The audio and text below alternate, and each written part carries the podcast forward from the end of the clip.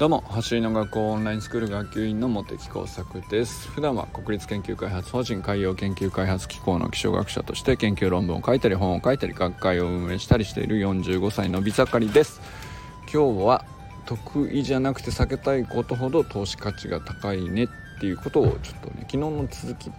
ぽい感じで思いついたんで、えー、話してみたいなと思います。あのコンフォートゾーンとかねストレッチゾーンとかパニックゾーンとかってあの心理学用語で結構有名な言葉あったなと思って。なんかそれ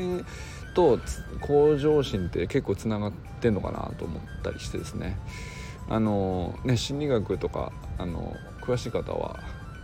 なるほどって思うかなと思ったんで。ちょっと僕もね以前その辺本読んだり読んだり噛んだり聞きかじってったりとかっていうのはいろいろあったんですけど、まあ、ちょっと昨日のね畑先生の向上心がえぐいって話をしてたんですけど、まあ、その続きでちょっと思いついたりしたのでちょっとね話してみたいなと思っております。さて、えー、本題に入る前に一応今月はですねレーサーズの奨学金制度のクラウドファンディングの進捗をご報告していきますね。えー、現在132万7700円。達成率442%支援者数49人で残り12日となっております。引き続きよろしくお願いします。すごいですね。なんか本当にここ数日の伸びがまたなんだろう再加速を起こしている感じであのー、本当にありがたいなと思います。さあ引き続きなんですけれども、えーと、昨日はですね向上心はどこから来るのっていうのをね まあ畑先生のね、えー、レベル4のアシスタントインストラクターに僕が出た時に畑先生もうとっくに取ってるはずなのに何回もレベル4の、え、講習を受けていると自分が教える立場であるにもかかわらず何度も受けていると他の人がやる時にねまた学びに来るというわけです。でその向上心ってすげえなみたいな話をしたんですけどあのー、ちょっとその向上心の話をしている延長上になんかあのそういえばこんなこと学んだな昔みたいなのがあってですね。あの心理学用語でコンフォートゾーンとかストレッチゾーンとかパニックゾーンとかっていうのがあるんですけれども聞いたことありますかね？あのちょっと僕もそんな聞きかじったぐらいの話なんで。でコンフォートゾーンってていうのは、まあ、大体普通の人はみんなここに90%ぐらいのこう日常生活のね行動がここにいたがるというか、まあ、それが自然なことなんですね。安心感があって居心地がいいと感じてそう,、まあ、そういう心理領域のことを言うんですね。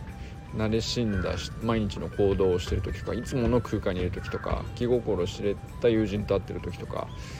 あのまああまりドキドキしなくて済むような状態ですよね。え、まあ、だからルーティンワークでもあるし習慣でもあるし、えー、なんだろうな。まあよく良くも悪くもというか、まあ、安全で安心な状態ですね。でここがまあ90%になるのは当然なんですよね。なんですけどここが100%になってしまうと当然成長が止まってしまうので、えーと、何パーセントかはストレッチゾーンに行く必要があるという話があってですね。でストレッチゾーンっていうのは何なのかっていうと安心感とか居心地の良さを感じる領域をちょびっとだけ外側に出ると。ちょっと不安とかストレスを感じるとか。うんなまああの不安までいかなくてもいいんだけどちょっと負荷が感じるような状態。例えば知らない人と初めて会う時とかドキドキしますとか。それはワクワクであっても全然いいと思うんですけど、まあ、見ず知らずの場所に知らない道を通っていくとか、えー、新しいプロジェクトに挑戦するとか任されるとかこの辺は、えーと、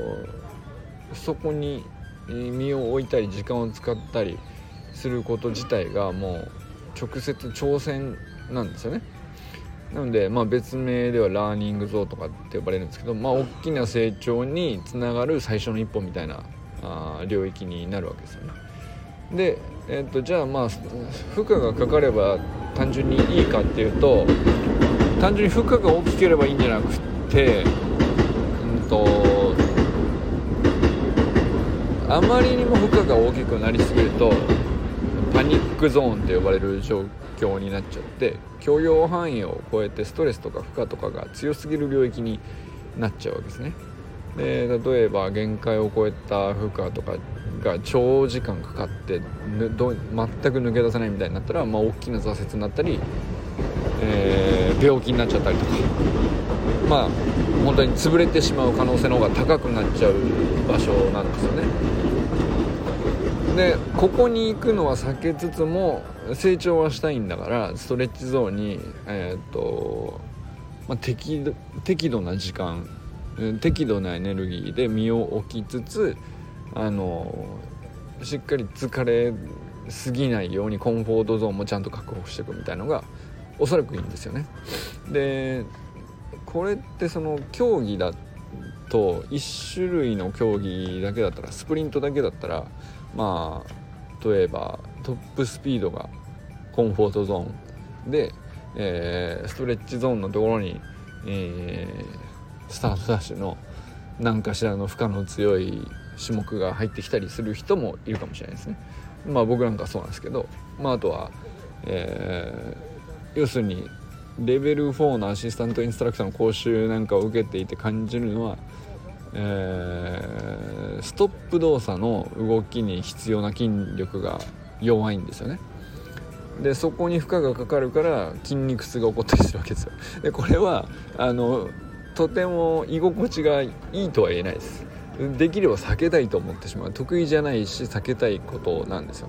だけどそこに投資する価値が高いなとも思うわけですだからそれがないと成長がないっていういつまでもその自分がうんとやってて気持ちいいサイクリングとかトップスピードの練習だけやっていたらまあそこで止まってしまうわけですよね。でスタートの練習もまあまあ最近楽しいとは思うんだけれどもその自分が慣れてるスタートの練習だけだったら多分それ以上スタートが速くなることはないんですよね。ちょっときついなとかできれば避けたいなっていうようなフィジカルトレーニングが必要だったりとかっていうことが必要になってくるわけですね。だけどまあパニックゾーンには行っちゃダメなんですよ。これも完全にオーバーワークってことなんで、えー、やりすぎちゃいけないし何だったらその種目をやる目的がよくわからないとか、えー、それをやったことによって何の意味があるのかがほぼほぼ理解できないのにやらされてしまうとか、まあ、それは完全にパニックゾーンっていうやつで。あの避けるべきというか逃げ出してでもやめるべきっていうことだと思うんですよねだからあのこれはまあ一つの競技でもそうだし自分の何て言うんだろう生活全体においても言えるようなことなのかなと思ったりして例えばですけど僕は本職が、えー、気象学者なので研究者だったりするので文章書いたりとか数字の分析とか、えー、数字だけじゃなくてまあまあ現象の分析とかそういうのは、まあ、ずっと得意だしずっと座ってそういうことばっかり仕事でやっているし得意なんですよね。でその得意なことだけやっていると成長できなくなってってるなと思うからスプリント始めたところようなところもあるわけですよ。でスプリンスポーツとか、まあ、苦手な部類に入るわけです僕からしたら。なんですけど、まあ、だからそこに挑戦するからこそストレッチがかかるなっていう背伸びできるわけですね。でフローとかっていうのもよく聞くと思うんですけどこれちょうど難易度が適当に高くて自分のスキルが適度に及ばないぐらいのやつですね。でここがちょうどその向上心を持つことで最もリターンが大きいという状態の何かしらなんですよね。これがまあだからスプリントのトレーニングそのものが僕にとってはストレッチゾーンだったりするしそのストレスプリントだけに限って言えば、えー、股関節周りの特に内転筋の力が弱かったりするのでまあ、その辺のフィジカルトレーニングとかがストレッチゾーンにちょうど相当してたりとかするわけですよ。なんですけど例えばそのパニックゾーン混乱領域みたいなところにはスキルがそもそも全く通用しないとか問題設定が理解全然できないとか現状が認識できないとかゴールが全く見えないのにやらざなんかよくわかんないけどやらされてしまうみたいなことだとそれは何だろうなまあ、今のところ僕も思いつかないしやってないからいいんですけど、まあ、なんかそういうことは手出すべきじゃないしなんかそういう状況に陥ってしまったらいち早く逃げ出さないといけないっていう話だと思ったりしたんですよね。でここにだからなんか向上心っていうのが本当に自分で自覚的にうん作り出せるにはこの辺うんちょっと使えるし、まあ、だから心理学用語なんだけど分かっておくとストレッチゾーンに行けばいいんだなっていう感じするじゃないですか。なんか向上心、うん、湧いてくる場所ってストレッチゾーンにちょっと行けばいいっていう話なんですよねきっとね。だからコンフォートゾーンに居続けすぎたら停滞しちゃうし成長が止まるかあるいは退化するか老化するかってなっちゃうからあのー、コンフォートゾーンはとっても大事だしそこにいることで習慣化してなんか自分のね、あのー、安心安全を確保するとか大事なんですけど、あのー、あえて意図的にちょっとそのコンフォートゾーンはここっていうところからはみ出すことが向上心そのものに相当してるのかなと。でだけど向上心の行き過ぎた何て言うかあのちょっと何て言うのかな向上心がちょっと勘違いしてバグってしまうとパニックゾーンに自ら突っ込んでしまうみたいなことも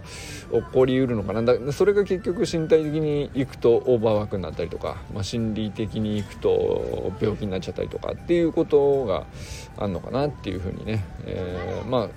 だからストレッチゾーンにちょうどよく収まる時間を意図的に作って成長実感してリターンを理解できるような、まあ、状況っていうのが結果的に、うん、僕らは自然に向上心が湧いてるっていう風なことで認識してるのかなと思ったりしました。ということでね今日はあの得意じゃなくて避けたいことほど投資価値が高いっていうところを意図的にねまあ、ストレッチゾーンという名前を認識しておくとなんかあの取り組みやすかったりするんじゃないかなっていうだからこれはトレーニングとかでもそうだしうんと生活全体とかでもそうだし、えー、まあ、こういうのは私苦手だけどでもできた方がいいよねって思ってるようなこと。あのそこの辺にうんと例えば自分のエネルギーの100%だとしたら10%ぐらいちょっと注いでみるとかそんな割合でいいのかなと思ったりしました。ちょっとね引き続き昨日に引き続き向上心シリーズみたいな感じで話してみたんですけどいかがだったでしょうか？今日はね得意じゃなくても避けたいことほんと得し価値が高いよねっていうことを話してみました。ということでこれからも最高のスプリントライフを楽しんでいきましょう。 Vamos